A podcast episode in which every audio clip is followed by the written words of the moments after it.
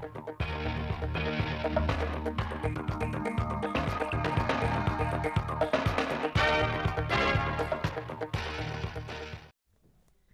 kính chào quý vị và các bạn đến với bản tin thời sự 16 giờ ngày 3 tháng 1 năm 2022 của Đài Phát thanh và Truyền hình Thanh Hóa.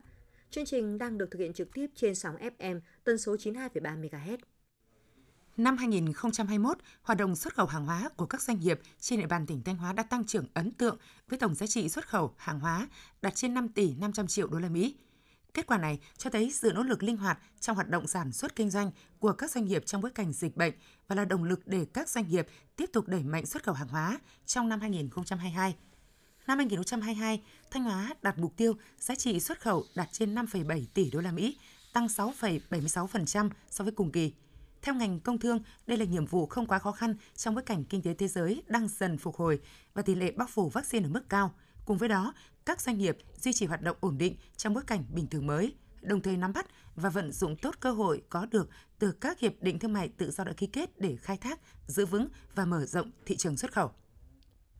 Xác định tầm quan trọng của doanh nghiệp trong chiến lược phát triển nông nghiệp, cùng với việc nâng cao năng suất, chất lượng, hiệu quả và sức cạnh tranh, Thanh Hóa đã và đang tập trung thu hút doanh nghiệp đầu tư vào nông nghiệp, góp phần thúc đẩy sản xuất hàng hóa quy mô lớn, ứng dụng công nghệ khoa học và tăng giá trị. Nhờ những cơ chế chính sách khuyến khích hỗ trợ như chủ động tích tụ đất đai, cải cách thủ tục hành chính, giải phóng mặt bằng, xây dựng các công trình kết cấu hạ tầng, việc thu hút doanh nghiệp đầu tư và phát triển nông thôn của Thanh Hóa có nhiều chuyển biến tích cực.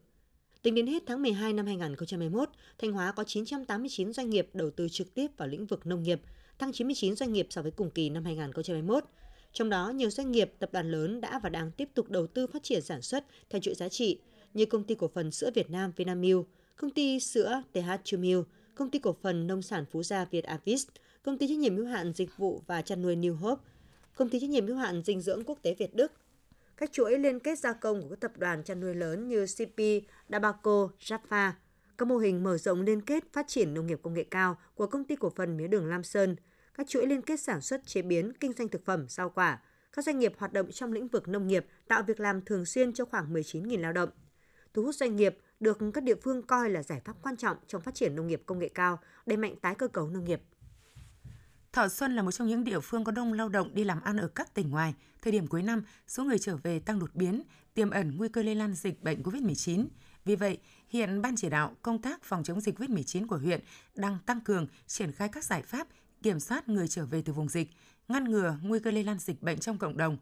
Để kiểm soát lượng người trở về từ vùng dịch, Ban chỉ đạo phòng chống dịch COVID-19 của huyện đã yêu cầu công an huyện tăng cường kiểm tra đơn vị kinh doanh vận tải, nhà xe đang hoạt động, yêu cầu ký cam kết tuân thủ các biện pháp phòng dịch, bố trí hành khách ngồi trên xe đảm bảo khoảng cách theo quy định và thực hiện quy định khai báo y tế nhằm phục vụ công tác truy vết. Thời gian gần đây, trên địa bàn thành phố Thanh Hóa và các khu vực lân cận xuất hiện tình trạng nhiều thanh thiếu niên điều khiển mô tô, xe máy, phóng nhanh vượt ẩu, lạng lách, đánh võng và có dấu hiệu đua xe trái phép, gây mất an toàn giao thông và bức xúc trong quần chúng nhân dân. Trước thực tế trên, lực lượng cảnh sát cơ động công an tỉnh Thanh Hóa đã liên tục tuần tra kiểm soát, mở các đợt cao điểm để ngăn chặn xử lý nghiêm các hành vi vi phạm trật tự an toàn giao thông. Tính từ ngày 28 tháng 9 năm 2021 đến ngày 28 tháng 12 năm 2021, Tiểu đoàn Cảnh sát cơ động thuộc Phòng Cảnh sát cơ động đã phối hợp với các lực lượng phát hiện, bắt giữ, xử lý 325 trường hợp vi phạm các quy định về trật tự an toàn giao thông. Trước dự báo trong thời gian từ nay đến Tết Nguyên đán, tình trạng thanh thiếu niên tụ tập đua xe, lạng lách đánh võng có thể sẽ diễn biến phức tạp. Do đó, lực lượng cảnh sát cơ động đã xây dựng sẵn sàng phương án để xử lý nghiêm các hành vi vi phạm. Bên cạnh đó, người dân khi phát hiện các đối tượng có các biểu hiện tụ tập đua xe, lạng lách đánh võng có thể thông báo đến cơ quan công an có số điện thoại đường dây nóng 0373 725 725. Được khai mạc vào ngày 4 tháng 1, kỳ họp bất thường lần thứ nhất của Quốc hội khóa 15 sẽ xem xét một số nội dung quan trọng cấp bách cho phục hồi và phát triển kinh tế xã hội. Lần đầu tiên Quốc hội Việt Nam tổ chức một kỳ họp bất thường trên cơ sở đề nghị của chính phủ. Kỳ họp cho thấy sự chủ động linh hoạt, kịp thời ứng thích ứng của Quốc hội nhằm giải quyết những thách thức đặt ra trong bối cảnh đặc biệt vì một mục tiêu duy nhất đem lại sự phát triển cho đất nước. Tại kỳ họp, Quốc hội sẽ xem xét cho ý kiến đối với những vấn đề quan trọng cấp bách và không thể trì hoãn, gồm dự án luật sửa đổi, bổ sung một số điều của một số luật, dự án đồng bộ cao tốc Bắc Nam phía Đông, cơ chế chính sách tài khóa, tiền tệ để hỗ trợ triển khai chương trình phục hồi và phát triển kinh tế xã hội, dự thảo nghị quyết thí điểm cơ chế chính sách đặc thù cho thành phố Cần Thơ, Điều này được kỳ vọng sẽ có những tác động không nhỏ đến các doanh nghiệp, địa phương và cả những chính sách lớn giúp phục hồi nền kinh tế, đặc biệt là sau đại dịch COVID-19. Theo Cục Đầu tư nước ngoài, năm 2021, tổng vốn đăng ký cấp mới điều chỉnh và góp vốn mua cổ phần của nhà đầu tư nước ngoài FDI đạt trên 31 tỷ đô la Mỹ, tăng 9,2% so với cùng kỳ năm ngoái. Cụ thể, có trên 1.700 dự án mới được cấp giấy chứng nhận đăng ký đầu tư với tổng vốn đăng ký đạt trên 15 tỷ đô la Mỹ. 985 lượt dự án đăng ký điều chỉnh vốn với tổng vốn đăng ký tăng thêm đạt trên 9 tỷ đô la Mỹ. Ngoài ra có gần 3.800 lượt góp vốn mua cổ phần của nhà đầu tư nước ngoài với giá trị gần 6,9 tỷ đô la Mỹ.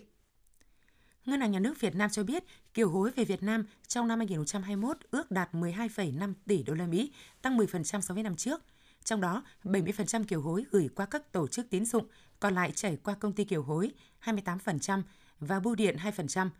Theo Ngân hàng Nhà nước, dù ảnh hưởng của dịch COVID-19, kiều bào cũng gặp rất nhiều khó khăn, song vẫn quan tâm hướng về quê hương. Đây là nguồn vốn rất quan trọng trong điều kiện khó khăn cần vốn đầu tư. Mặc dù dịch bệnh diễn biến phức tạp tại nhiều nước trên thế giới, nhưng xuất khẩu nông sản thủy sản của Hàn Quốc năm 2021 vẫn tăng mạnh.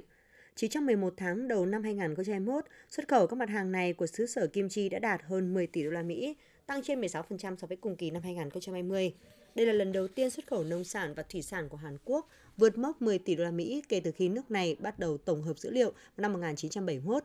Rong biển dâu tây cũng như các thực phẩm truyền thống như kim chi, nhân sâm là những mặt hàng dẫn đầu trong danh sách xuất khẩu của Hàn Quốc năm qua.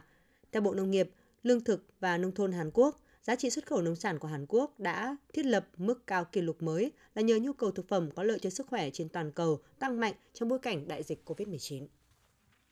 Theo Bộ Công Thương, các hiệp định thương mại thế hệ mới như EVFTA, CPTPP hay các hiệp định thương mại song phương đã giúp xuất khẩu của Việt Nam tăng trưởng. Năm 2021 ghi nhận tổng kim ngạch xuất nhập khẩu cả năm ước đạt 668,5 tỷ đô la Mỹ. Theo Bộ Công Thương, con số này sẽ giúp đưa Việt Nam vào nhóm 20 nền kinh tế hàng đầu về thương mại quốc tế.